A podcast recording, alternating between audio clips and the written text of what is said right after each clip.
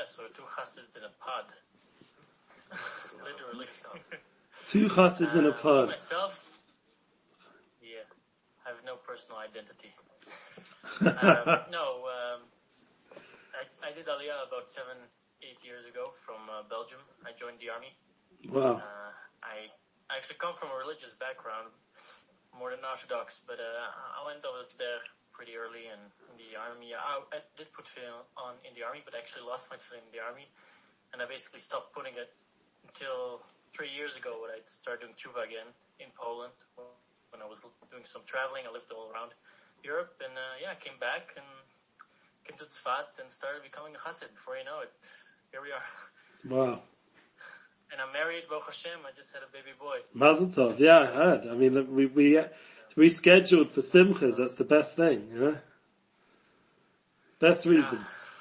Should only have nachas. Yeah, and uh, myself, I mean, I mean, my, myself, I was, uh, I grew up in Miami, South Africa, UK, Wow. um, Brazil a little bit, back to Miami, and I made Aliyah 10 years, nearly 11 years ago. Wow. Um, I was also in the army, also grew up somewhat religious. Wow. Um, and went off the derech in the army.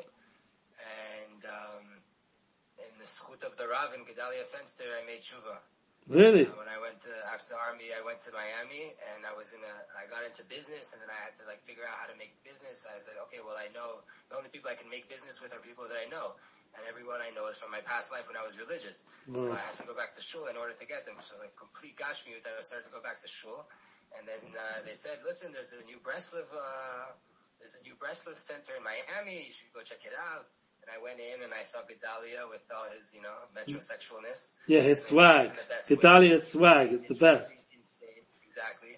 And then like I judged him, I was like, wow, the Jews of Aventura are gotten so strong in the past five years that I haven't been here. And then I finished wrapping up my tefillin and uh, one of the Hasidim there in Breslov Center said, hey, come to the shiur, get a bagel and come to the shiur. And I came to the shiur and uh, it was Gedalia giving the shiur. So I came up to him after, I was like, I judged you and I judged you based on how you look and the Maserati outside. But what is your secret? He's like, I'm a chassid of Rav Arush for 15 years.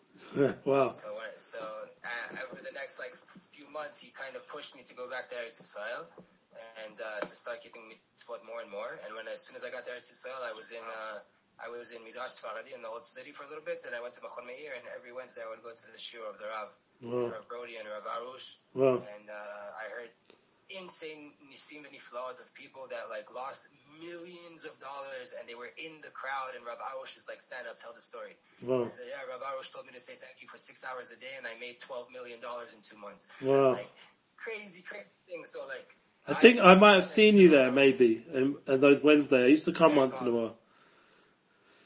Wow. So, so Gedalia, like he, Yeah, he, so the amazing thing with Gedalia is just before we get big going is just, I'm listening to him on a daily level for a few years now. And I always tell him, I said, like, I'm around such holy, holy people in Yerushalayim and Siddiqim and Kedoshim and I'm listening to you every day, Gedalia, and you're in Miami and the, you know, the swag he has and everything going on there. I've had the pleasure to be by his home a few times and, you know, we've been together in Yerushalayim and Uman and, uh, it's amazing someone who's so out in the world is able to bring such a message that someone in Yerushalayim who's surrounded by all the Siddiqim would still listen to him over the Siddiqim. So it's, it's, it shows you. It's dafka. It's dafka because of how he looks. No, I mean, I, it's a pnimius thing. It's an inner thing. Like he, he's on the, he's on the mark. He's, he's bringing it down in a practical way that's needed for our generation. That it's, it's like a I think lifesaver. those two connect I think those two connect. I think it's, it's specifically because he, like you said, like he dresses that way that you realize, like you said, it is about inside and not about the outside. It is a pnimius thing. Yeah.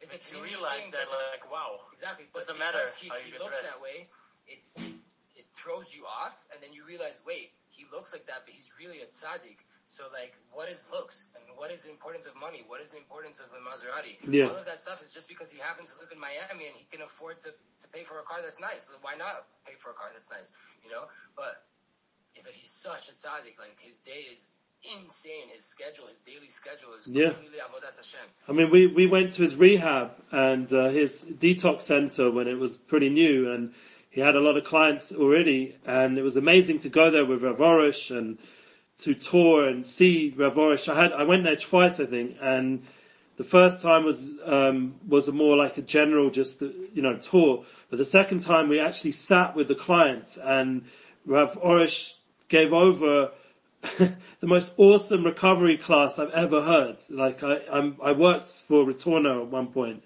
so I had a connection to the recovery world. And the way Rav Arush handled the session was out this world. I had the merit to translate it into English, and it was just awesome. It was like meditative. It took everyone into a different space, and by the end, everybody was just open and wanting to connect. It was such an amazing session, and Gedalia himself was just enjoying every minute of it having my voice give over a session in his his detox, and we I think I even had the audio, but um, I couldn't do any video or visual because you know privacy and things like that. But it was just an amazing session, and you know it just shows you that when you bring a tzaddik into such a space, he's not qualified officially, but he's able to reach to the soul, uh, the soul level, and that that is something which I've been very inspired by myself and um, one of the focuses I'm busy with right now is United Souls, is inspiring souls. That's that's bringing unity into the world and through the soul level. So um, Rav Arush definitely was one of the key um, teachers for me in that in that way. People talk about Amuna, Amuna. For me, it was it was about neshamas, you know, souls, and uh, everyone has their different nakuda that they really get inspired by. So with Gedalia, he was a special neshama, and he saw in me a special neshama as well. Um, you know, that's what he saw. You know, I hope I am, but he saw that, and he gave a lot of encouragement to me from the minute I met him that I can bring a certain new energy to to to Chesed and Breslov Israel, and he very much was the push for me to, to return there when I left for for about six months in the middle of being there, and uh, in that meanwhile, you know, there was a lot of changes went on, and it was it was it was all about the neshama, the soul, and that, that's what I feel with Gedalia. That the way they look and stuff like that doesn't really make a difference, you know. It's the soul, and then yeah, then I get inspired because he's able to reach people that I maybe or a more holy looking person would not be able to reach. Um, but the the inner point is that when you get together with all these beautiful souls, you see that's what that's what's uniting us, that that connection and and I, you know, I'm happy to be here with you two special souls. You know, thank you for making time tonight. And, uh, you know, we're in the Holy Land. It's Erev Pesach. It's a busy time. Uh, and, um, you know, thank God, you know, like, uh, you guys made it happen and please God, one day soon we'll have Nissim Black come as well. We mentioned that. And, uh, you know, this is your show, so take it away, you know. Hashem, yes. So we had uh, quite a bit of talk before, but we're really, really excited to introduce. Yeah. Uh, I'm gonna go with your full name because Rav Arush also says the importance of names sometimes. So Eliezer Goldsmith. Uh, It's actually Elio Eliezer after Abdesla. Eliyahu Eliezer. Yeah. Wow, Eliyahu Eliezer. That's from Rav Dessler, no? Yeah, it's Gematria Shinayan, Nehirin, Shinayan. So there's deep, deep things going on over there with my name. Yeah. So we have with us Eli- Eliyahu Eliezer Goldsmith, Yeah. who uh, is the online figure pushing rest of Israel and uh, rest of the English um, and uh, and Muna classes with Rabbi Arush, different guests, a few different podcasts, and a bunch of social media accounts from LinkedIn to Facebook to Instagram, Twitter, everything out there. Um, in order to inspire and to unify souls, I think that's the main uh, name of your of your entity is is Unity and Unified Souls. United Souls, really yeah. happy to have you on. Yeah, thank you. And also a manager, right? Yes, I, I was managing in black in, uh, for about a year and a half, but the, thank God we have a very good manager now who, who takes that responsibility on. I have the merit to do booking, Unity bookings for Nissim Black and a long list of artists and speakers, um, including people like Mordechai Ben Avram and. Rav Arush and, and then many well-known musicians, yeah. And we would like to be doing events, but this corona thing sort of got in the way. We were planning a lot for this summer that, that was. Um, right now, I, it caused me to change my focus to more online and less, you know, in-person events. And that focus change has actually been quite rewarding. So we can talk about that, you know. Yeah, what does the future look like for the events? Like since you're talking about the COVID Okay, so changes actually. so the blessing was that we were already building a studio in Shifta Yisrael in uh, by Breslov Israel with Avarish. We were building one, and it literally got finished. And we're talking about months and months of building. And I would go up on the roof and have like uh, Zoom chats with different people around the world, and or, or conversations to get out the office and just be on this beautiful roof in Yerushalayim. And they were building this studio on this roof, and it got completed last year, um, just before Pesach, just after Purim. So we had the opportunity to really connect and it was amazing like to be able to begin my personal classes in the studio as the Corona challenge kicked off, as tragic as it's been. But the, the positive side was we had the refuah, we had the key for our program that we could start putting out good content from our studio in Jerusalem with the green screens and all the professional equipment and it's been amazing. And this summer was when we started the classes with Rav Shalom Arush. He asked, he specifically requested that he's ready now to come in the studio. Everything was starting to work.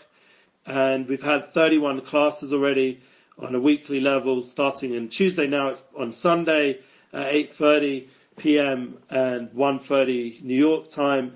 And, you know, it's been a global uh, class and thank God the, the guests who've come um, have been very, you know, large selection. A lot of them are a collection of people that I've been working with over the years personally. So it was already just like a natural flow to come bring them into the studio. Um, and it's also created new relationships. Like, um, like I said, with Eitan Katz coming this Sunday will be our 32nd class.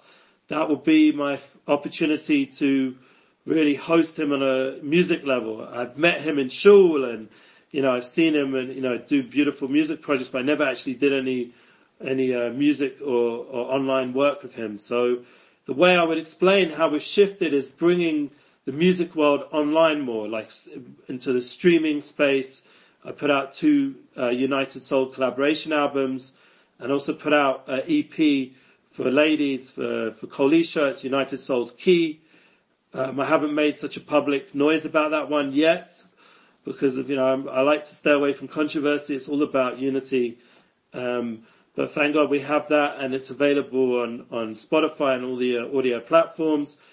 And so that was a big change. Instead of doing a large unity event with all these list of artists, so my father, who's been in the music business since the 60s, said, why don't you make a, a collaboration album with all these artists since they can't tour? They're more available anyway. And that's what we did. And so with the studio weekly and with the online um, streaming album and albums and also uh, personally I've really been working hard on my podcasts and thank God I've seen some, you know, fruits come out from that. Some other people were inspired in the Jewish world to begin their own podcasts after listening to mine and using the Anchor app, which has been amazing. I wonder. Yeah. Who are you talking about? No, I don't know if you guys, I'm, I, I didn't, I, I, I definitely was. I'm Yeah. very inspired by everything you're doing online. Um, Thank you. Especially, specifically what you're doing with Rav Arush. Because if a tzaddik can take time out of his week every day to sit down and to uh, get online and get in front of a camera and to speak, then Kal Vachomer, someone who's already on social media um, and already on these platforms, yeah. then we should also be, you know, like if you have a voice, you got to put it out there a bit. Yeah, all the more so, exactly. So, to say Rav Arush, for example, um, you know, having the merit to work with him since 2018, um, honestly, like, I can't, it's sort of beyond words, but at the same time, it was a progression because I was working with Nissim Black, which was a progression from previous projects, but being a, a manager of Nissim and the Breslov Olam noticed me, you know, like who's this guy running Nissim Black's online presence and shows and it was a very successful time period then. We did a lot of big, big performances and traveled a lot. Um, but I was finding it a little bit too much for my Shalom Bayit, you know, being out the country like almost the whole month and, um, running, you know, everything, literally, like social media, what would go on Instagram to all the way to in, to the bookings, to the accountant, to everything. It was like, uh, it, w- it was too much for one person. So um, I had a conversation with Nissim. In the meanwhile, President Israel reached out to me and said, you know, we'd, we'd love, you know, to see if you'd be the new English director. And I had a meeting with them and they, they said, yeah, you, you're the man. And, and then it was a while of negotiation. You know how it goes with these things. You don't just say yes straight away. And my rabbis who I speak to, the Tolner Rebbe, um, once I got the bracha from him, the blessing from him, that, you know, I could go and work with Breslov, you know, he's Chernobyl, Breslov, you know, like I just want to double check. So, and he basically said for sure, you, you know, it's a, it's a big honor and, you know, all the technical stuff we worked out. And I came on tour with Rav Arush. I organized a three week tour and that was amazing. Like spending three weeks non-stop with Rav Shalom Arush. And at that time it was Rav Lazer Brody as well. And also the rest of the staff there and all the friends of Breslov Israel. So then someone like Gedalia, who had already had connection with through online, suddenly I was able to stay in his house and really start to connect with him, you know, in person. And, you know, I'd already met the, the Lighthouse Project, Michael Ben Melech. It's another special light. And yeah, I met him. So the truth was, I think what really laid the foundation was Nissim Black managed to do the impossible, which many other Breslovers had failed. Um, and I'm talking about big Breslovers in, in Mesharim and other very well-known special Breslovers. They, you know, we're talking, Sadiqim, people that you've mentioned on your podcast, were trying to get me to go to Uman for like, say around 15 years or so. And I'm not going to go into all the specifics why I hadn't been, hadn't made the trip, but it just, uh, it needed someone like Nissim Black to make it happen. And in Elul, there's a picture of us holding the two, the tickets and that was it. And then my first trip there was really where I met everybody. And that really opened up the doors to Breslov for me. I mean, I always had a connection to Rabbi Nachman, but to meet all the personalities and the intensity of Uman, you know, what goes on there and see that, and at that time I was managing this and so, you know, to bring him on stage and the massive events that go on. I don't know if you've been there, if you know what it's like, but. I haven't yet. I really, also personally, I was, uh, You haven't been to Uman? I haven't been to Oman. Well, Personally, I well. was Well, I cannot say much. I wasn't 770. I, I Well, was 770. Uh, not not about it. And um, and lately, the more aggressive I've been learning, the more I've opened up to it. And then this year, I would have been the, probably the first year that I would have gone. Not for Rosh Hashanah. I'm still not there yet. Yeah. For Chagim, I want to be in Eretz Israel, Yeah. but I would still want to go to the Tzion. And then all of this uh, lockdown stuff happened, so I haven't been able to go. Well, But um, I, I I see what goes on there. I'm connected to all the people that go there. I have the Yeah. crazy stories that come back. You just added another one that technically, according to what you just said, once you went to the tzaddik, everything opened up for you. Well, in terms of like my connection to to more Sadiqim and special people, and it was an amazing network. I mean, it's like everybody, you know, I, was, I got close with Shiner's people, and then there's there's just so many amazing people there that I got to speak to and connect with, and I'm still friends with till this day. And it's you know still the momentum. Some of my best friends have been going for years, like my best best friends from coming since I came to Israel. But you have to give I have to give context because I grew up in, you know, secular North London and I was involved with the biggest events on earth. Like I grew up as a young boy at Live Aid in the Royal Box and seeing thousands and thousands of people in events was very normal for my like yearly calendar. Like I'd for sure be at a Wembley Stadium event at least a few times a year at Wembley Arena and see these humongous events and you know, my family were involved with music, were involved in entertainment, so the wrestling industry, WWF or E as they call it now, was also a big part of my upbringing and yeah, just, you know, I grew up like meeting, you know, all the greats in the music business and the wrestling world. You know, Macho Man Savage was a good friend of my dad, you know, like, and my dad discovered his Judaism for him, you know, it's like crazy stories I have. I could go on forever, but we're not gonna go into all that now. But just having that whole upbringing and then coming to Israel. You weren't a wrestler. I wasn't a wrestler, but I was called the Xbox Rebbe by a yeshiva called Netzach, which I live right next to right now. And the reason was because I used to play the Xbox. But some people thought it was because I was an Xboxer, yeah? but it wasn't, it was because of the Xbox. Um, but anyway, so, yeah. we used, it was a good way of keeping the guys off the streets. And when I, I went from the Xbox rab, rabbi to the midnight rabbi, that was the other yeshiva, Ner Yaakov, which I was also working at. I'd go after Netzach, after being there from like 10 till 1 in the morning, I'd go to Ner Jake till like 4 in the morning, and the boys there called me the midnight rabbi, and that name stuck online as well. And, uh, You know, Instagram uh, handles, right? yeah, yeah. I, I, I keep it because it just, it, for me, it demonstrates the years of where I was truly devoted to the at risk, uh, you know, teenage at risk world. I was there on the streets with them and I made events for them and I was totally dedicated. And it inspires me honestly that my wife was able to put up with it in those formative years of, you know, we had lots of babies in the house and I wasn't around. I was like literally up all night.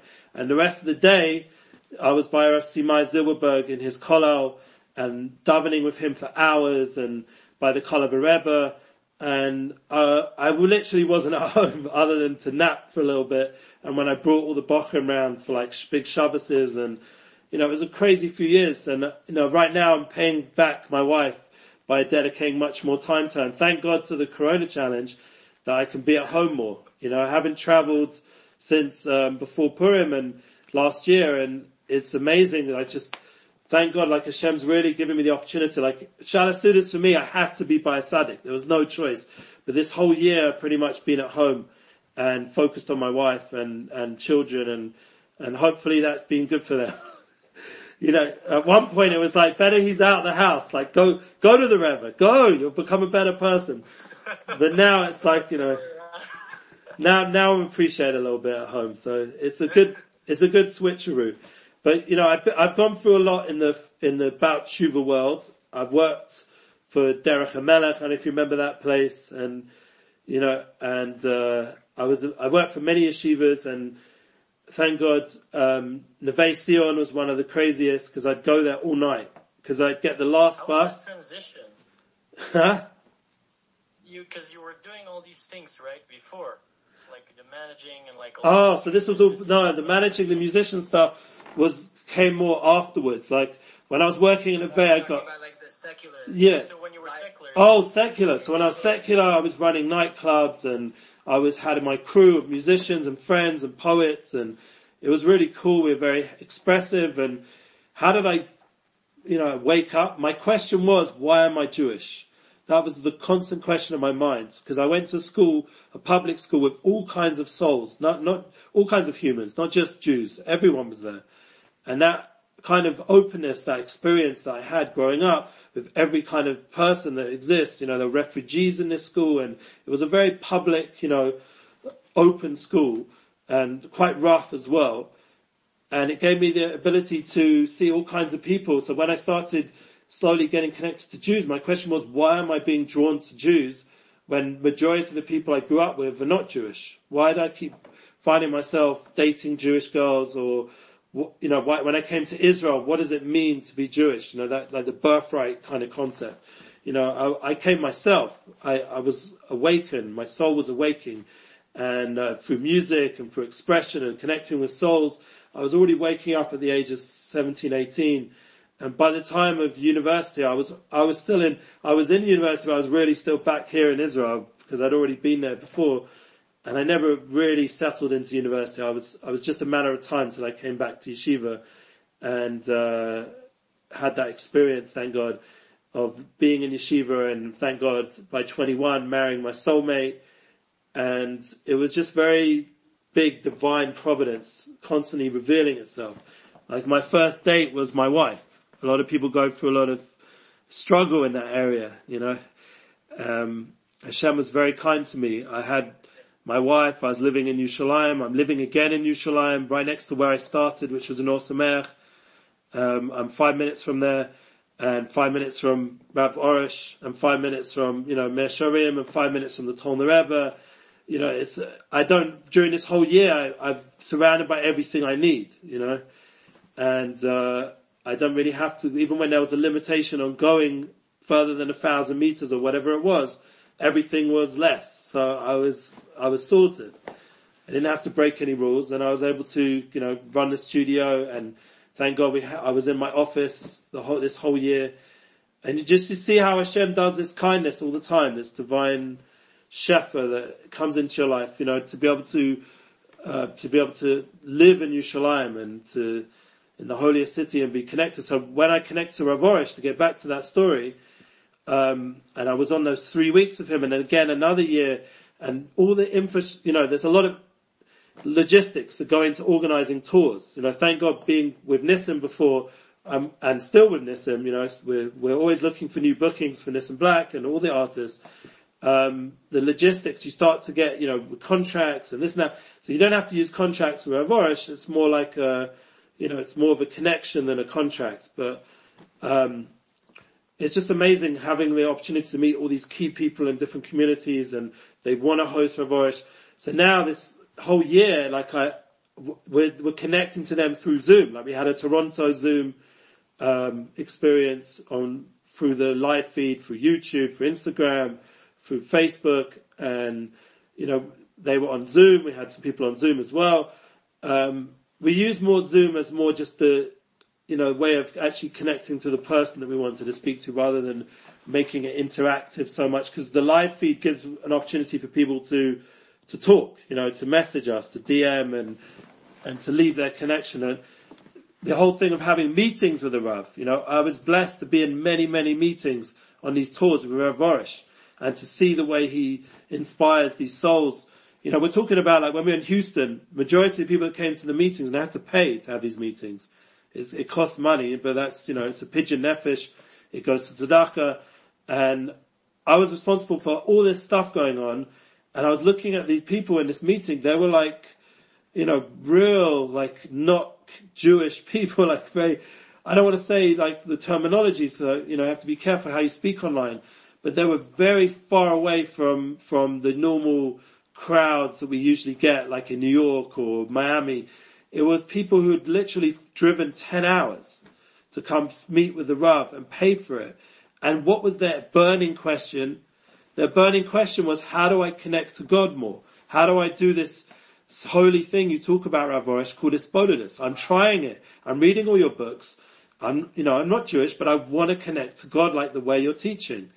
And that was, that's the point. So when you're with Rav Arush and you see how he's able, and this has always been his way from what I've heard and seen, He's always been into simcha and smiling. His whole essence. We've got a beautiful picture of him when he was, you know, just, just uh, out the army and he was smiling, you know.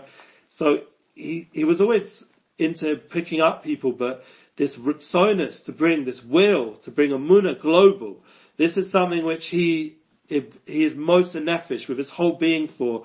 And even before the corona thing, he was always traveling around the country and was always traveling around the world to, you know, there's, there's videos of him with thousands and thousands of of South African, you know, uh, colored people, thousands, and they wanted to come. They were trying to reach out to me before this whole thing happened, and we were meant to go on a trip to South Africa, not just for the Jewish community, but for them.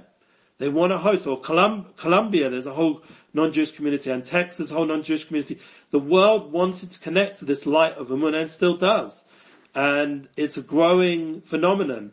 Um, obviously, Rav, yeah. Rav ever talked to you the Rav ever like explained to you outright um, what his ashkafa is when it comes to? I know he has universal Gana Emunah, like yeah. universal for like Bnei Noach, for, for everyone in the world can read the Garden of Emunah.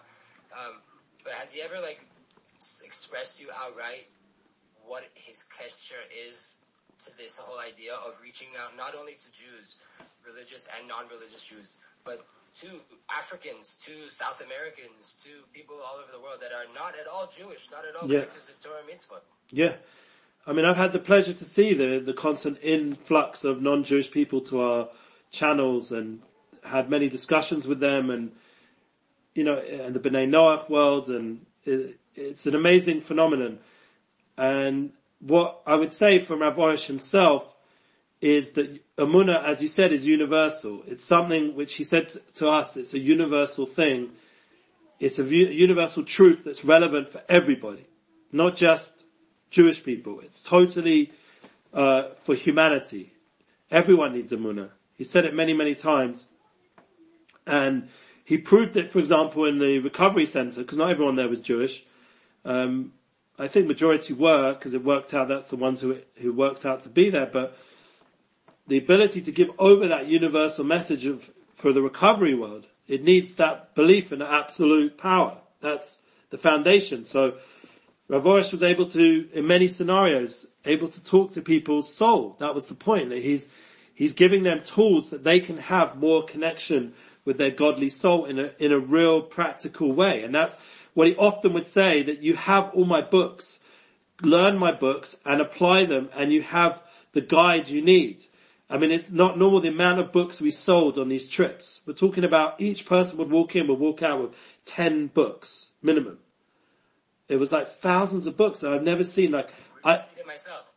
Yeah, and, and I wasn't like. So when you read his books, like yeah, talks to you. Yeah, you know, I'm. I, I, I personally found the books like when I was on my journey. Like I started off in Or Sameach, I was already reading the Garden of Emunah then over 20 years ago, and I was, you know, rocking out to Yosef Karduner, who at that time was one of the only few Jewish musicians I could relate to coming from, you know, the greatest of the greats, you know, growing up with Queen and, you know, you know, the biggest bands in history, Rolling Stones and everyone you can imagine, you know, like I've got stories how we got music equipment donated to Yeshiva because of my family's connection to Led Zeppelin when they made the reunion concert.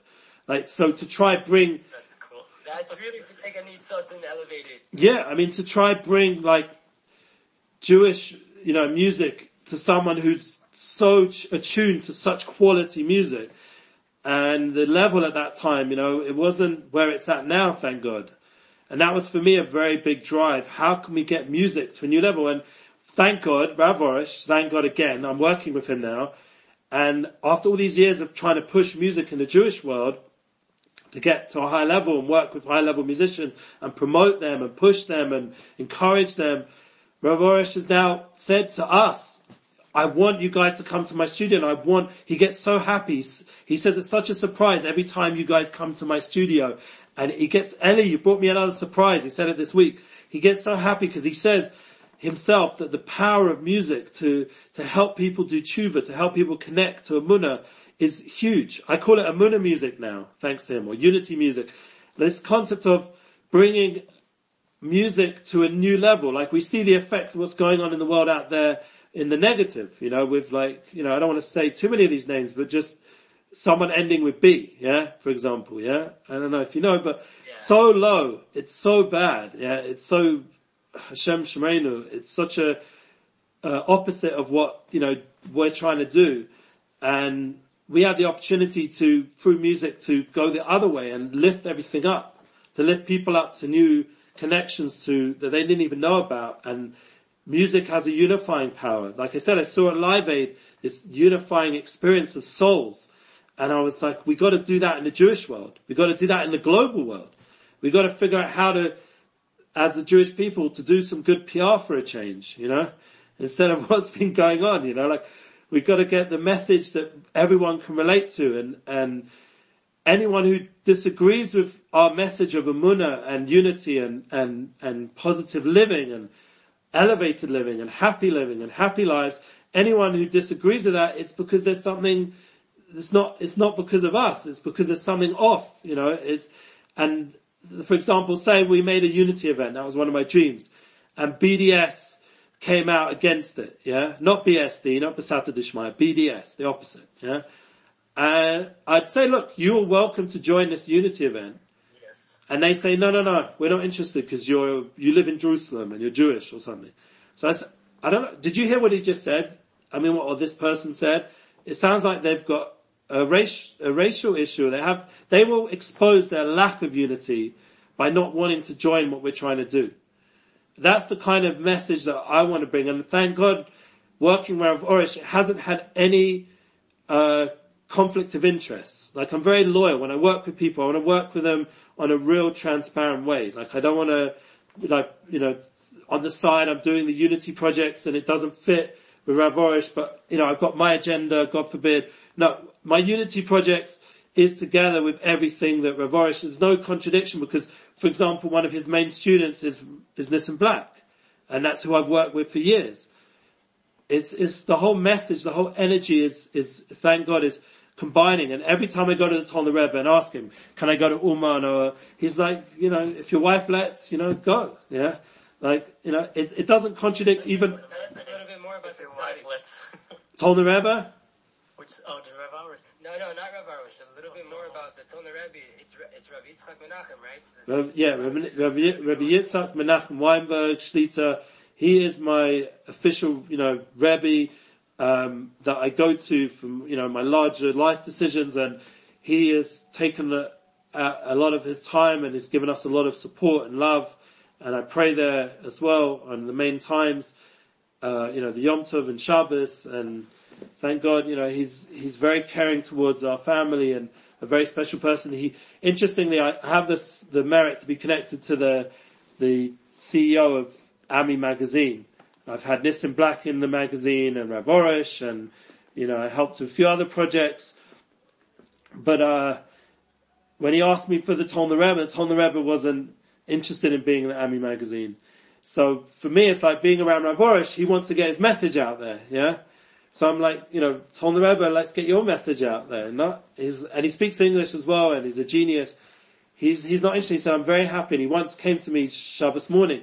He said, look at this beautiful shul, and there's this, you know, we're all sitting and learning together, about to go pray. I don't need anything else. You know, I, I'm not trying to like. So that you see, there's different kinds of neshamas. Rav Arush is cocking. He wants to go and he, he, he would not sleep on these tours. He literally, we up all night after we've been till two, three in the morning with everybody, like giving them chizuk after the class. It wasn't, it's not just all the preparations, the whole day doing meetings, and then finally we get that little hour before to eat a little bit and daven, and then go to the next class, and this big class, and then there's all the Kabbalas Ponim, seeing everyone for another few hours, and then finally we're back at the home, you know, that we're staying at, the, the kind guests, and it's an opportunity to rest a few hours before we need to go to our next place or the next meetings or Daven Nates, who always Daven Nates. He, I would, if I couldn't sleep, because not because I'm a tzaddik, because I had, you know, uh, what's it called, jet lag, I would stay up and like talk to my wife. One time I had to take Sarah some deals in Israel that was like, we were in Toronto, so it was already morning there. And I, I was like, amazed. I was seeing my voice walking around and he was praying. He was davening for all the people that we were with in the day. He was doing his photos. It, it didn't stop. And same with on the planes and the same on the buses. And, you know, that's his, his light is to get the shamas, to pick up the shamas. And all day he loves seeing people. Every class we now have meetings afterwards and he's excited to see those people that love him and he, he can see the connection he has with them, the love and the, the warmth and, you know, it's, it's, it's unbelievable. And, uh, so, but the Tolner Rebbe, he has his, a different focus. It's the Kehillah around him and the Neshamas around him and it's a different focus and they're both great in different ways, you know, and And reminds me of the comparison between Avraham Avinu and Yitzchak. yeah, Avraham is all about chesed and, yeah, you know, going out and really Yitzchak just stayed and there was totally different, uh, energies, more chesed versus gavura. hundred percent. I mean, our tours were always around the Parshas of Avraham Avinu, our three week tours. And I always liked that. I was excited. I, the, Tor- the, the Torah, the Kriya, the Parsha is Ma'ora this man. So every year we'd come to Lech Lecha and that's when we went. We went on Noach, Lech Lecha, V'yeira, and, you know, and, and going ahead, you know, Chai Sarah, and we'd return back for Chai Sarah, and that's already Yitzhak, like you said. Then I'd be back by Tolna again. So it was always like, I felt like I was with Avram and Sarah. You know, um, Rav Arush and his Rebbetzin, and then I was back with the Rebbe, my, my Rebbetzin, you know? And that was the, the beautiful thing, you know? I, I want to say something to you guys, like just a little bit of chizuk, that you, you should understand that Rav Arush wants people out there, and I know myself, like, on a hidden level, there's a lot of Talmidim who've come there who are no longer there, yeah? Like, I don't know if you remember, we'll say some names, you know, it's only to Ellis, nothing, God forbid, no negative speeches. People like uh, Draw Moshe Kasuto and, uh, you know, Lazer Brody, obviously, and there's a long list of Choshev people that, if you go onto the breslov.co.il and look on the VOD website, all the amount of people there who've given video shiurim there over the years in English, you'll see there's a Choshev list, and that's only English. There's all the other languages as well, and a lot of people have come through there, as you yourself did back in the day as well. Um, and what's beautiful about it is that Rav Arush is very happy. I mean, I heard this from people and it was like a, more of a private chat. But I think there's something which you know you guys can get some encouragement from. That the real key is with a tzaddik, and this is said by Meyer Zilberberg, who I was by many many years, and he's a huge tzaddik, and it's like being with a Bedicheva. Maybe it's a Bedicheva. I literally was like in another another world, you know. all the- Shlita should be gesund, and we, this kind of energy of like lishma, where they didn't care about their own mostness of themselves as much as the message, the the the avoda. So by Simai, the avoda is the most important thing, the holy worship. By Rav Arush, getting out the, the message of Munah. So if his student's no longer there, it doesn't matter, because it's not about the student, it's not about him, it's about a Emunah going global. So now Kasuto can bring a Emunah to wherever he is in Orlando and uh, Lazer Brody's in Ashdod and he's got his shiurim and it doesn't make a difference. Even though on a nephish level, like, well, you know, I'm not getting paid by them anymore, so, you know, blah, blah, blah. All that stuff, you know, the, the, the Gashmias cheshbonis. But on the spiritual level, on the soul level, it's be, it's, it's a mission that's beyond the institutes and beyond the pay grade and beyond the rabbi, beyond everything. It's a, it's a mission to get us ready for Mashiach. Like our friend who just who obviously has to go somewhere. Like with Chabad, I went to 770 a few times with Nissim, and one of my favorite places to visit now in America is is the Rebbe's Kever, yeah, the Babcha Rebbe's Kever, the Ohel. The Ohel for me is one of them. I was just mentioning it, uh, your your Heilige Chassidus that the Ohel you know, for me is one of the most uplifting places I've ever been to in my life, other than maybe the Kotel and, you know, but being by Tzaddikim here in Israel or Sfat. When I come to Sfat, I get very inspired. And I, I miss being in Sfat. I haven't been there for a while now. Um, but the, the, uh, the Ohel is just beautiful. I mean, that's one of the first places I'm going to go back to when I go to America, bli neder. If I need to go, I'm going to go to the Ohel because it's such an amazing place. And 770 as well was very inspiring, you know, seeing the effect they had. We were there for a C-teen Shabbos and I had the pleasure to spend time with Rab. Oh, and Nissim was in uh, New York. It was in Times Square. Yeah, yeah. So I was the manager then and I was the DJ and I got to hang out with Reb Shais Taub the whole Shabbos. I was amazing talking to him.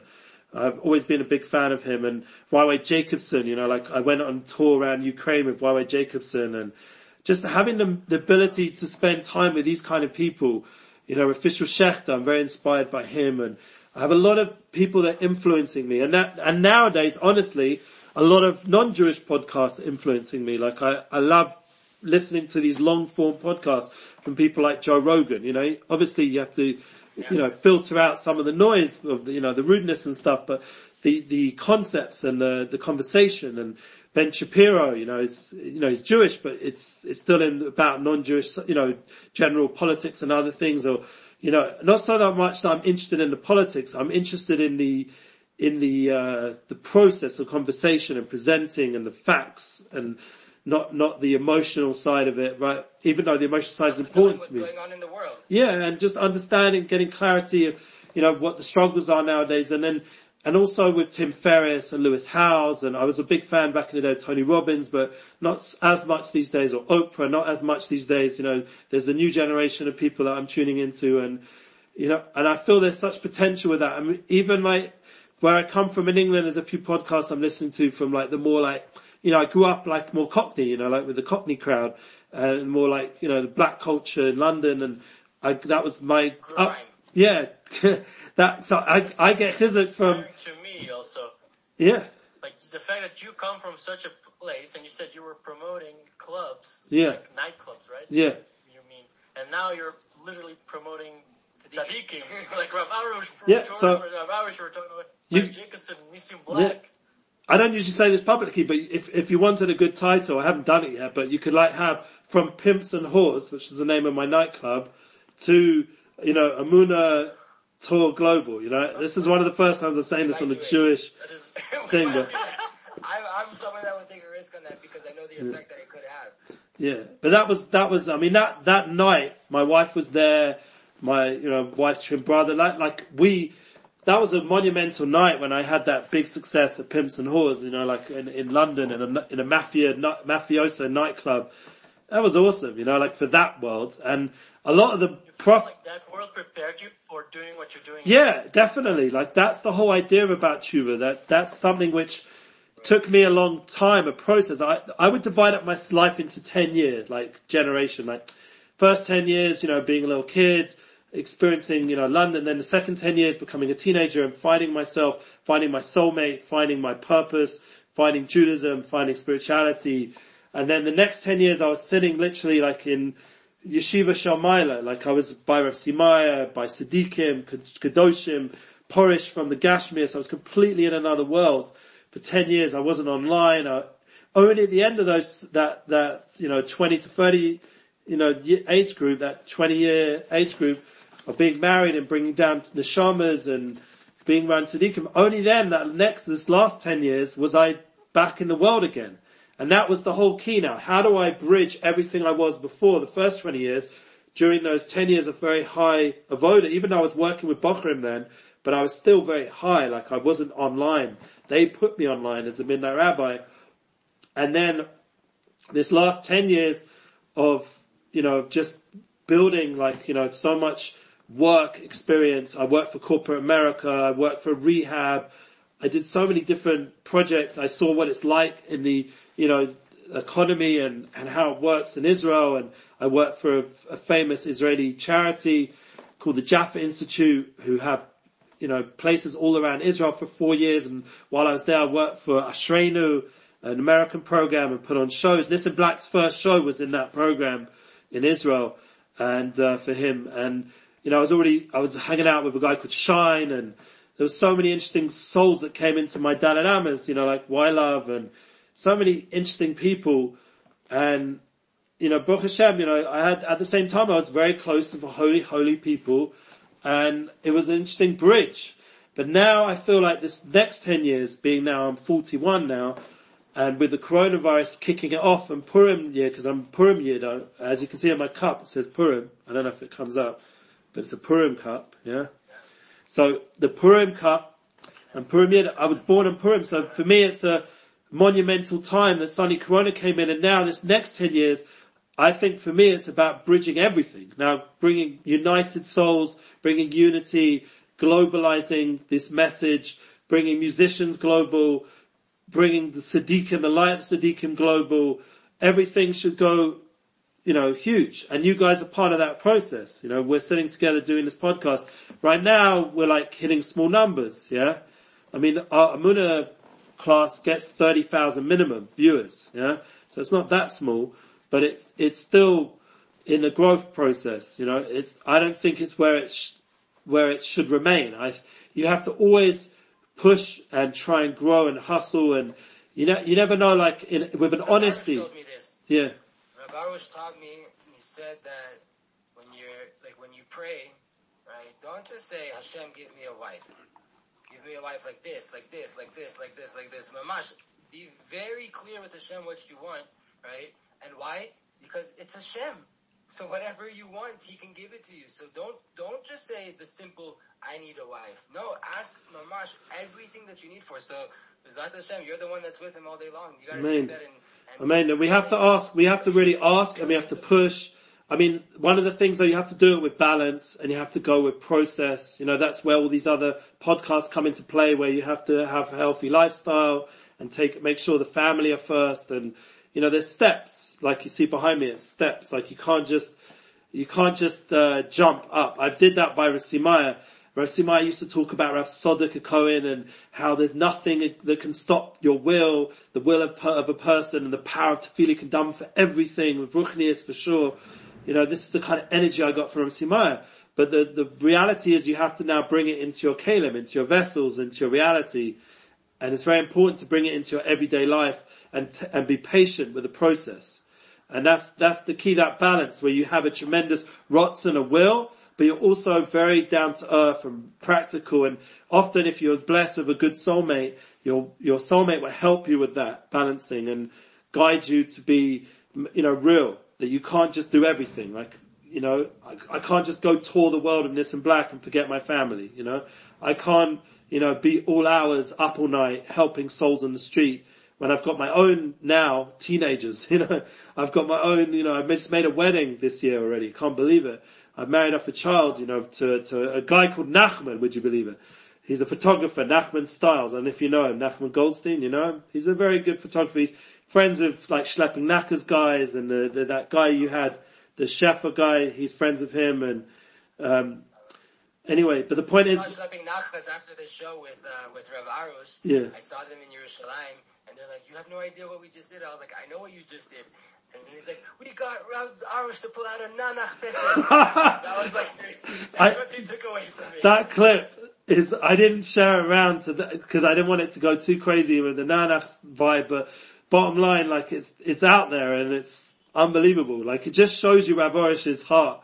There- There's nothing that, Connected to everyone. yeah, there's nothing that's puzzle, nothing, everything, like, you know, I used to ask him, you know, these more, like, can, is it okay if there's mixed seating at the events, you know, in Miami and this and that, and like, you know, idler things, we need a mechitza, this and that. You know, we try, we do this, that. He would just want to get Emuna to the, to the people. That's the, that's the avoda. Same, like I remember with Chabad as well, you know, they have their rules and their boundaries, but it's amazing the asay tov, what they're trying to get done, yeah? And that's what I think that you see the light of Chabad and Breslov, even though I went to Litvish Yeshiva, and even though I'm connected to mainstream Hasidus, but you see the light of Kiruv coming out from Breslov and Chabad, it's awesome, you know? It's, it's an inspiration to everyone else, including the, the Yeshiva Kiruv organizations, which it's all changing now anyway. Everyone's working together, you know, like, uh, we, we went from Shlomo Katz last week to Eitan Katz. They're two very different lights, even though they're both brothers. Um, but it, they work together, you know. Having Rav Simon Jacobson sit together with Rav Arush was awesome. I'd love to have YY Jacobson sit with Rav Arush, but having his brother Simon Jacobson or Simon Jacobson, yeah, Simon Jacobson was awesome. Like having him sit there and talk to Rav Arush and see how they went back and forth in Torah. It, wa- it was an amazing class. And Meir Kay, you know, an influencer. I'd love, I said to Meir Kay, I want to bring in some non-Jewish influencers. I want Lewis Howes, bring him in. If you've got connection to him, get him to come. I, I'm, and I'm, Rav Arush will let me. That's the amazing thing. It's not like I'm working for an institute. Now, the question is with women, that's a more, like, not simple because Breslov is very into Shmiras Einayim and, same thing here. huh? We have the same thing here. We talked about it when we started the show. Like, okay, women, that's like the, that's like the one thing that we agreed, like, s- for now it's just a no-go because it's just, uh, it's a matter of comfortable being able to have an hour-long conversation and to Yeah. laugh and to joke when you have your wife, you know, sitting in the other room or my wife sitting at home. It's a bit weird, but. Yeah, I mean, I was on our podcast. I need to get out there. Yeah, I was on our podcast last week with a. The wife's doing a podcast. Yeah, no, that's true. I do think the women need to get more encouragement in the Jewish world to be more uh, empowered to get content out because the truth is, like, my wife, she has a, a Instagram and she's slowly starting to put stuff out there in her own pace and, and comfortability. And you can see from women, it, from my wife, for example, comes from a lot of Yerushalayim and, and Sneas, and it's a very like, a, it's a, from a very good place where what she's doing. Um, so Baruch Hashem, and I, we have full blessings from Rav Rav Arush, Tom the Rebbe, to do this kind of thing. Um, and I was on a podcast for an hour last week with with uh, with a lady from America who I met through thanks to this whole Corona challenge. I've been in Zoom communities, you know, on a weekly level, um, where there's all kinds of people there, and people are starting to see my energy and message. Thank God. And they wanna, they wanna host me on their podcast. Someone just tagged me a really cool, like black, black actress who, who tagged me and it's sort of connected to this in black and like things are linking up. Like there's, there's opportunities to really, to make an impact. And the key is to remember, like everything we spoke about till now, that we're grounded with the light of Tzaddikim. That was, that's the key. That we're, and we're, we're grounded with our, as you so beautiful, both of you put, your wives. You know, you have your, these holy Rebbetzins that protect us and, and remind us of what life's about, no matter how much we want to go out in the world and do what we're doing. And, uh, if we keep that all in, you know, that full universal united experience in a healthy way, then I think we'll be much clearer. We'll be successful and it will be part of the process to bring the Mashiach. You know, that's, that's what we're, that's the big have a- goal. I mean, I have a, a question for you because you've expressed how you, you know, you worked in different companies here in Israel. You worked, you did the corporate America, you did all the Gashmi side. Yeah. And now, Baruch Hashem, it looks like things are coming together for you uh, through Ruchaniut to elevate all the tools that you've gained along that process. I too also worked in different companies, sales, um, executive assistant for CEOs yeah. of high techs, different things like that. And now I find myself in spots, which is Rashi Tevot, Tzachim Parnasat Tamid. We always need money. And we always need Parnasat. There's not a lot of work up here. But now I have a, a, a, baby that I care so much about, which is this podcast, right? That like I'm so invested in. I want it to be so successful. Um, and I'm really like turned on even more now to learn Torah.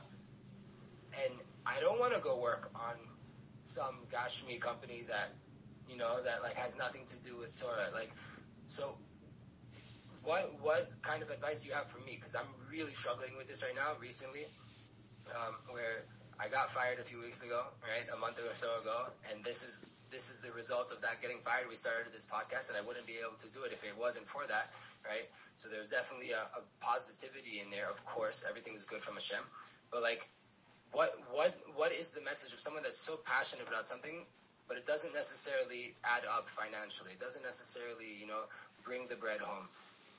Is there any advice you have for me? Yeah, there's a lot of advice. I mean, it's, it's, we probably should have a private conversation at some point about it. Like, I'm happy to do that because it, it's something which should be done privately as well because there's always that personal aspect of what, where you're holding in your career and things like that. But in terms of my own experiences, know, Nissim Black was, he was one of the people like pounding at my door, like, why are you doing this corporate American thing? Like, just scream to Hashem and get out of this. Yeah, that's what he said to me. He was like, I thought he was crazy. You know, I can't, they're paying me every month. So, you know, it's a job. Yeah, I have a job. I'm, I'm near my house. I can do it. I was online. And, you know, once in a while I have to go to the office in Beit Shemesh, not at the end of the world. And there's a Daf Yomi there and a, a Mincha and, you know, there is some ruchnius in these places, you know, uh, and meeting other Jews and working together with other people as well, not just Jews. I often was training a whole crew in Vegas as well, you know, non-Jewish people and I really connected with them. It was really good fun talking to them and sharing my stories, their stories. It was, you know, there's always opportunities wherever you go and wherever you work for and wherever you end up. But Nissim was like, you got to scream, man. You got to like get to that next level of like doing your mission and like you were saying, being involved with work, but getting paid, but for your mission, for spirituality, for, for a larger picture. And things, what I would say is practically, as much as that was helpful when Nissim said, and I did scream and it did work, you know, I literally, I remember I was in my own office, I rented my own space, I could scream as much as I want, as long as the neighbours didn't knock on the door. And, and screaming to Hashem works, you know, that's what we know from, from when we go out Mitzrayim, we all scream out, you know, on Seder night, please God, coming up. Balin Latoba, we're going to say, Saka! We're going to scream, and we should scream. That's what the, the, the the, the Sadiq can bring down. You should, that night, it's a very important night to scream out to Hashem. Yeah, it's, Hashem will answer all your prayers, as you said before. You have to, there's certain times of will. So you really have to put in that work and the prayer, and Rav Arush, for example, with his Spodidus, the hours of his Spodidus. Um, for me, I'm not so like, I'm not holding on that six hours and all that. Um, but from where I'm holding, I'd say on a practical level, there's the idea of also building your own brand. And that, that would connect into all the podcast people I mentioned before, Tom Bilyeu and Lewis Howes and these successful people. Even, you know, there's, there's one called, um, from, from a lady, um, she made her own podcast, um, I've forgotten her name, I always forget her name for some reason, but if not now, then when? I mean, she got it from Pirkei Avos, you know. That's how she named her podcast, yeah. So, and she's very successful, that lady. And then, then, for example, uh, who else was I thinking? Someone else came in my mind. Oh, Rich Roll. And there's a lot of podcasts out there. I don't agree with everything they say, but there's a nakuda that you're asking on that all these people are, were empowered to build their own brand and to leave the corporate structures and become in a way their own self-employed boss. Like I always have that thing in my head. Should I remain self-employed? Like this year hasn't been such a big moneymaker in the self-employed world. Because, you know, the, the booking industry's been, you know, mostly online and it hasn't been what it was. So I have to still pay an account and I still have to have my own self-employed account and do all that. But what and my wife and myself, we always discuss it and say, yeah, because we're leaving the door open for blessing. We're, we're creating room for our own abilities to, to provide a, a vessel for our own, own message and our own unique purpose in this world. And it's to believe in yourself, to believe that you, this podcast is not just, you know, just a fun side project. This is part of your journey to build your brand. And in the economic world, in the business world, that's very respectful. That you're building a brand and it's something which takes investment and a lot of passion and a lot of, uh, you know, time. And it, and as long as your soulmate, your partner in life is agreeable, like me doing this now, this is on my wife's time, yeah? Usually I'd be around and hanging around the house and helping the kids go to bed eventually and things like that. But she understands that this is important as building our brand. So if it's with your wife and together you're agreeable and you, you know, it's a journey together. So with Shalom Bayis and, you know, and belief in emunah in yourself, Rav Tzadok says that's even more important in a way. Arush said it as well. He said it in one of our classes, that it's even more important you believe in yourself. Even more than emunah in Hashem. You have to really believe in yourself. And so with tefillah and with emunah in yourself, it's not easy. I've had those hard times, honestly, where I was like, what am I doing? How can I leave corporate? Yeah.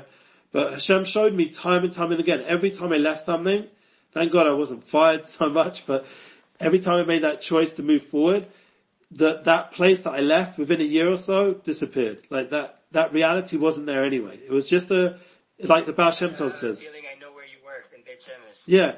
So it's just like this dimion, you know? When you mean, when you mean you say emuna in yourself is more important than in Hashem, you mean basically the reason you're probably saying that is because if you don't have emuna in yourself, you cannot have emuna in anyone else. 100%. Hashem, Hashem mainly. Yeah, it's like, a, it's like loving another person, you have to love yourself. You cannot love Yeah. anyone. So it's very much to do, people miss that with Judaism. Like I, I, did initially when I became Baal Tshuva, fire, learning, davening, like no time for myself. But that's the, that's the big mistake Baal Tshuva make. You have to invest in yourself and it's not, it's not egoist, it's, it's, it's not, uh, It's- yeah, it's like, you speak to like a real wise Chabadnik, you know, as much as they're moser nefesh, you know, for like Manis Friedman or Y.Y. Jacobson, You'd speak to these real Rashais Tab, these you know, I had discussed to be uh, involved with my Ma- Manis Friedman over a certain story, a video went viral, but it was in a not good way. And it was partly due to me because I videoed different parts of his class and they took a part of it and it was knocking him, yeah? And it was amazing his reaction. His reaction was back to me, I'm totally happy what happened. Keep doing what you're doing. That was his message because in the end, however it works out, like it's always like people like this, they always understand that there's a bigger process going on and that they're part of a larger mission. And even if initially it looks not good, it's going to work out. And it did. Look, Ramadis Friedman is probably the most successful online rabbi in the world now. Probably. I think he's literally at the top in terms of, even more than Y.Y. Jacobson, in terms of his ability to impact and, you know, get on things like he was on that, that Peter Santenello, uh, YouTuber thing. I mean, that in itself is a whole new reality. There's this whole YouTuber world where suddenly some rabbis are getting pulled in. You know, that's amazing. Um, YouTubers are coming into Shabbos tables. Can't you know. wait for uh, the next for a big rabbi to come on Joe Rogan's podcast, like uh, Madison. Yeah, now, like. Tim Ferriss had an interview. would be crazy. hundred percent. Tim Ferriss had a beautiful, beautiful interview. I recommend to everyone with Rabbi Sacks. Awesome interview. Listen to that interview. Awesome. Tim Ferriss and Rabbi Sacks. Amazing. Rabbi Sacks was the top of communication before he passed away in terms, he, now, the, how can I go from Rabbi Sacks to FC Meyer Zilberberg to, you know, yes, I can, because thank God I grew up in where I grew up and I, I love Rabbi Sacks. I like, it's an awesome person and I miss him tre- tremendously. It's such a loss that we don't have Rabbi Lord Sacks around. He was a communicator. He was in the Lord, House of Lords. He was able to get up and, and unify, be a unifying voice. For my mission, my dream was to have this giant event. He was going to be the, the face of the rabbi world for me at that time when I envisioned it. And now he's not here. So, you know, in a way, it, what it does, it puts it onto you and me. Well, we've got to step up and be those voices of unity and communication and clarity and ability to even influence the House of Lords, to influence, you know, the American uh, politics, to influence uh, Israeli politics even, you know, as hard as that might be imagined. But we have the ability to do much more. President of Brazil. Yes. ambassadors of Brazil. Amazing. Sign with these two mix, also these two worlds, because we are eventually a light to the nation. That's literally our mission, and that's Yeah. what we want to do. What we all want to, do. like what you're saying with the Unity uh, projects, like, and you're you're traveling, going everywhere. And when I saw the video with Peter Santenello and all these these series, it's like, wow, this is such a good sign for the times we're living in. That this is happening right now. That you see these two worlds of the other nations of the world and the Jewish people, like coming together in a very positive way. And uh, yeah, we need a good PR also because we haven't had such good PR. Yeah, there's a lot of work to do. That project by himself wouldn't have taken off if it wasn't for Peter. Like Shlomi, yeah, Shlomi God reached out to Peter, right? Yeah. But if Shlomi Zionce would have done that by himself with just Ami magazine, it would never have ever done that. We It never would have been as successful. We had Shlomo Zionce. I knew, I sensed in him that he was going to be able to be one of these unifiers. I, uh, that's why I reached out to him. He came to our Muna class and we thank God we have a connection. And he's an, he's another person. He's, but it, we are the new generation of influencers in the Jewish world and we've got to do something about it. And we've got to empower our, uh, I'm trying to empower my children to do it on their level and to not, you know, to not get caught up with the negative voices, to really believe in our mission and do it and really succeed, you know, to, to, to take your podcast to the next level, whatever that means. And I'm happy I'm part of that journey now, really happy. And to just keep believing and generating a lot of good energy and you'll see there'll be miracles Hashem will provide and you'll have everything you need to be able to continue this and grow it. And, you know, you already told me before we started, it's starting to happen on a daily level, please God, you know. That's my next uh, project, which we should end off with. I just want to go because I have to get the kids to bed. Is United Souls. I have a book that I'm writing and I want it to be a series. I'm already speaking to some publishers and the first book will have to be me exclusively because I need to get my message out, my mission, get it all out on paper and I've done it, thank God. I've written an 80 page book called United Souls. And the point is, how does it relate to what we've been talking about? Because obviously the name, but also the messages of the book is to bring unity into our daily practical life. That it shouldn't just be theoretical. Chassidus and all the beautiful books behind you should not just be theoretical. It has to impact our daily life. Like as the Chabad Rebbe said, what's the ikka? No, you tell, tell me, my friend. What's the main thing? Yeah, excellent. Misa, yeah. Yeah, excellent. Misa Yirka, this is it. We gotta make it, bring it into our reality, bring it into your, how you make a living, bring it into your shalom bayis, bring it into your relationship with your children, bring it into Tzfat, wherever you are, bring it into Jerusalem, you know, bring it into the Corona challenge. Everything has all the light of Torah I like, the way, how you say Corona challenge. I love that. yeah, I don't call it crisis. It's a challenge. It's just opportunity. And it's been an amazing opportunity. I've written a book. I never, I never had time to write a book. I took, thank God, one of the Zoom communities I'm part of that I never would have been on because I'd been traveling and busy booking events. So I was in this opportunity to hear from writers of books and they, I got inspiration from them and I started night after night and my wife was falling asleep next to me and I'd be writing a book night after night and I, you know, paragraph to paragraph and you end up with a book. It wasn't like I had to like, We wouldn't have this podcast yeah, whatever. if it wasn't for that. exactly. This, we wouldn't, I wouldn't be doing these Emuna classes, you know, they've been amazing, even better than our trips, in a way. We, I think in some ways, you know, we're impacting more, even if we're not in front of people, but having the weekly structure of a class with famous people coming in and inspirational people and, and new people, new talents. We've had some new musicians that people don't know so much about and they get the opportunity to perform in front of a larger crowd than they would otherwise and it's amazing. Daniel, Joseph Daniel, you know, D- Dov Halpern, beautiful souls who are very talented.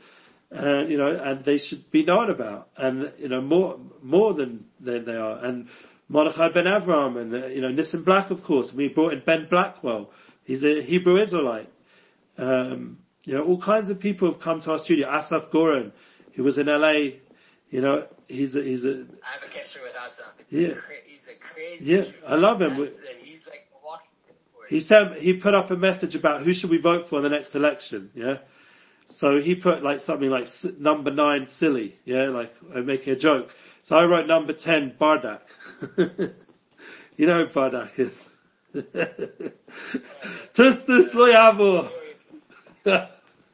you gotta, it's, you gotta have simcha and you gotta enjoy. have a going away, a, a going away message. I know you have to go, but um, what would be your message for, if you could, please? I'm asking you one for Jews and one for non-Jews. For. Yeah, for both, for Jews, for non-Jews, that unity is, is real. It's, it's a flow in our life. There's a unity flow in everything. To see that divine flow, to see that divine flow from within, to see that divine flow in how you process your day, how you make parnasa, everything has a flow. It doesn't just come whatever. And you have your ability to access that flow and to be inspirational and to be uplifted and to have energy and even when you're feeling a bit more or less energized, but to remind yourself there's a flow and that things are good and Hashem's constantly creating the world again and again and that, that divine flow is going to give me energy that I need to be able to do my mission and to empower others to do their mission and to ultimately do Hashem's larger mission. That's the kind of energy we need to approach our day, wake up in the morning and go to bed with, to experience and with our soulmates that we're souls, we're not just husband, wife. There's a oneness in our relationship. There's a oneness with our children. There's a oneness in this podcast that we're doing this tonight. There's a flow. It's, it's to allow yourself to experience the unity and to allow yourself to, to let go a little bit. You're not in control. It's okay. The Corona thing has taught everybody that we're not in control and then just to experience the divine flow and that is relevant for a Jew who wants to learn Torah and daven and connect to Hashem, to someone who wants to keep start keeping Shabbos or be Shomer Bris and Shmiras Einayim and all the beautiful things that a Jew can do to, to give a good word to someone, a good eye. This is all part of the divine image that we're made in and to, to, to live it. And then the same way with the, the rest of humanity. Everyone in humanity is got made in the divine image and has the ability to tap in in their way to their unique mission and their unique light and to, to believe in themselves as well. And they have, they have beautiful things to do. And the more I meet people with this kind of mindset, and even growing up when I didn't know so much, but I was brothers and sisters with everybody and to like, to, to realize that there, that we can come to, to uni- unity in the world. We don't have to stay in this exile anymore and we don't have to give in to all the divisiveness. I'm writing this book to get rid of this divisive energy out there. That there is a soul level that will unite everybody. Everyone will understand the communi- the, the language of the soul. And that will unite everybody. It won't be any media getting in the way of that message. There won't be any technology getting in the way of that message. The souls are communicating. We're all uniting. Even if I'm not sitting with you in Tzvat, I'm with you in Tzvat. We're, we're, we're united. That's the truth. That's it. Amazing. It's the beauty of technology. Baruch Hashem, we have the opportunity to sit here together tonight and talk to each other and have an awesome podcast. Baruch Hashem. Thank you. So it's great. Thank Thank you, so Rebbe much. Eliyahu Eliezer. Now you've gone up in my books as Rebbe because I learned a lot from you tonight, and uh, and you're for sure in my books, from my personal life, fitting for that title. So, and I really, really want to appreciate. This has been one of the most inspiring conversations we've had on the on the podcast so far, and um, I got a lot out of it. I'm definitely going to take you up on that private conversation afterwards, um, and I think there hopefully there's a lot of potential there.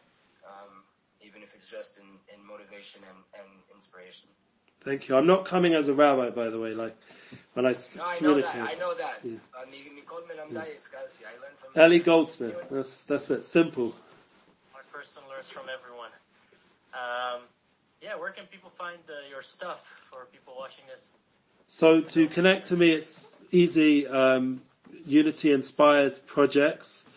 Uh, United Souls is the album and the podcast, the Unity Flow podcast, Relationship Flow podcast, and Emuna is our future Breslov Israel podcast. They're the three podcasts. And, um, you know, the, all the other names you heard, Midnight Rabbi, Eli Goldsmith, it's all Googleable and you'll find from there It's everything. the description also. Yeah, please go ahead. Alright, thank you Alright. so much. Really appreciate it. Yeah, and I think we should really just believe in ourselves and get this message out there on all platforms, you know. Don't, don't hold back. You have an opportunity to post it on another place. Get it out there. Even TikTok, as silly as it is, it deserves a little bit of true content over there, you know. And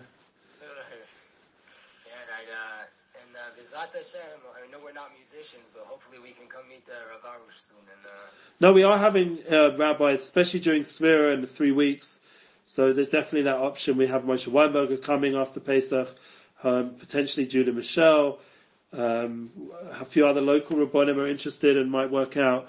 And, uh, you know, and then there's the three weeks as well. So, you know, there's options and opportunities and hopefully if, if it works out, we can do a collaborative project as well, please God. That's what I mean, with you guys, yeah. Collaborative with you guys, for sure.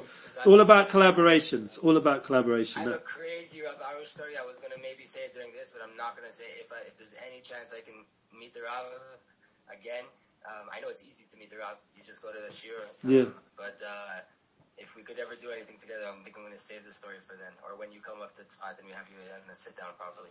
There's a shame. I'd love to come to Tzfat. I, I miss it very much. And uh, Ask permission from the wife. That's uh, that's how you work. I think the key is I have to Go bring. the Rebbe and go to the wife. I, I think the key is I have to bring, the wife will bring me because she's hopefully getting her driving sorted out and we'll go together and that would be the best way because she could give me like, she'll go shopping or something and I'll come hang out with you guys for half an hour, an hour. That's a shame. Right next to Nachum Ish Gamzu, so the tzaddikim literally it's 10 second walk, 10 Wow. seconds walk from the There's a good rap I put up years ago from Ari Lesser, Gum Zulatova. And we were all chewing gum. We were all chewing gum. Hashem, he there to he has to sit with the Rav. Yeah. Alright, thank you so much. Uh, you really very much. appreciate it. And, uh, Hashem, we'll be And Mazel Tov on your baby, my friend. Should enjoy. Thank you, Mazel Tov. Enjoy those sleepless, all of us. yeah. Enjoy those sleepless nights. Yeah, I thought they were kind of exaggerating. exaggerating, but no, they were under exaggerating. Yeah. There's Thank no you. sleeping anymore, but it's okay. Now you're the midnight rabbi with the baby. Oh, Hashem. Passing on the torch. Thank you so much, Eliyahu Thank you. Chazak. Two chassids in a pod. Three chassids. Hashem. Thank you. Keep it going. Hi. חיים, חיים, חיים ברכה.